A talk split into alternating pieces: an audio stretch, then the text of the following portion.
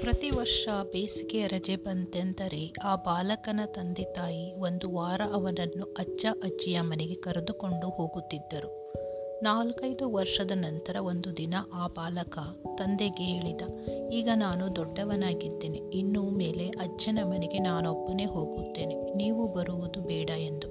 ದೂರದ ಪ್ರವಾಸವಾದ್ದರಿಂದ ಅವರು ಅವನೊಬ್ಬನನ್ನೇ ಕಳಿಸಲು ಒಪ್ಪಲಿಲ್ಲ.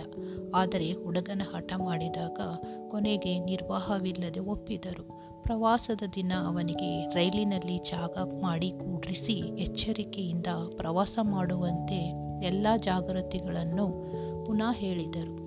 ನನಗೆ ಎಲ್ಲ ಗೊತ್ತು, ಚಿಂತೆ ಮಾಡಬೇಡಿ, ನೀವಿನ್ನು ಹೊರಡಿ ಎಂದ.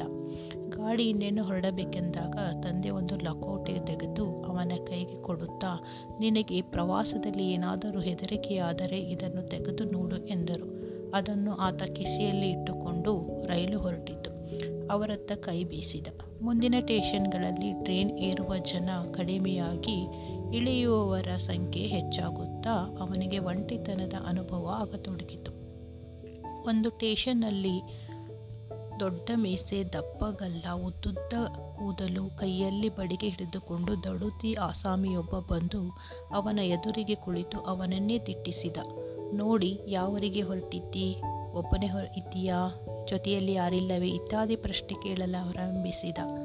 ಇವನ ದೃಷ್ಟಿ ತಪ್ಪಿಸಿ ಬೇರೆ ಕಡೆ ನೋಡಿದರೂ ಅವನ ಆಕ್ರಾಳ ವಿಕರಾಳ ಆಕೃತಿಯೇ ಕಣ್ಣ ಮುಂದೆ ಬರಲಾರಂಭಿಸಿತು.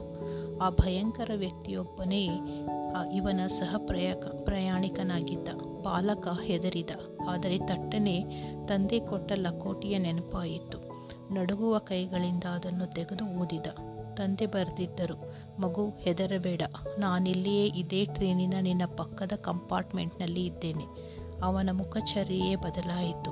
ಆನ ಬಲ್, ಆನೆಯ ಬಲ ಬಂತು. ಮುಂದಿನ ಪ್ರವಾಸ ಪ್ರವಾಸ ನಿರಾಳವಾಗಿ ಸುಖಮಯವಾಗಿತ್ತು. ಭಗವಂತನು ನಮ್ಮನ್ನು ಈ ಭೂಮಿಗೆ ಕಳಿಸುವಾಗ ಒಂದು ಸ್ಪಷ್ಟ ಸಂದೇಶ ಕೊಟ್ಟಿರುತ್ತಾನೆ. ಜೀವನವೆಂಬ ಪ್ರವಾಸದಲ್ಲಿ ಪ್ರತಿಕ್ಷಣವೂ ನಿನ್ನೊಟ್ಟಿಗಿದ್ದೇನೆ ಕೇವಲ ಅನ್ಯೋನ್ಯವಾಗಿ ಸ್ಮರಣೆ ಮಾಡಿದರೆ ಸಾಕು. ಕ್ಷಣದಲ್ಲಿ ಹಾಜರಾಗುತ್ತೇನೆ. ಅಕ್ಕಲಕೋಟದ ಸ್ವಾಮಿ ಸಮರ್ಥರ ದೇವಸ್ಥಾನದಲ್ಲಿ ಅವರ ಒಂದು ಸುಂದರವಾದ್ಯ ವಾಕ್ಯವಿರುತ್ತದೆ. ಅಂಜಬೇಡ, ನಾನು ನಿನ್ನ ಬೆನ್ನೆ ಹಿಂದೆ ಇದ್ದೇನೆ. ವಿಪರೀತ ಸನ್ನಿವೇಶಗಳಲ್ಲಿ ನಾವು ಖಿನ್ನರಾಗಿ ವ್ಯರ್ಥ ಚಿಂತೆ ಮಾಡಿ ದೈಹಿಕ, ಮಾನಸಿಕ ಆರೋಗ್ಯ ಕಳೆದುಕೊಂಡು ಹತಾಶರಾಗುವುದಕ್ಕಿಂತ ವಿಶ್ವಾಸದಿಂದ ಆ ಸಂದೇಶವನ್ನು ನೆನಪಿಸಿಕೊಂಡು ಪರಿಸ್ಥಿತಿಯನ್ನು ಎದುರಿಸುವುದು ಯೋಗ್ಯ ಮಾರ್ಗ ಅಲ್ಲವೇ? ಇದಕ್ಕೆ ನೀವೇನಂತೀರಾ ನಿಮ್ಮ ಅನಿಸಿಕೆಗಳನ್ನು ನನ್ನ ಬಳಿ ಹಂಚಿಕೊಳ್ಳಿ. ಸದಾ ಕೇಳುತ್ತಾ ಇರಿ. ಇನ್ಸ್ಪಿರೇಷನ್ ಪಾಡ್ಕಾಸ್ಟ್ ಇಂದ ನಾನು ಭಾರತಿ ರಾಠೋಡ್. ಧನ್ಯವಾದಗಳು.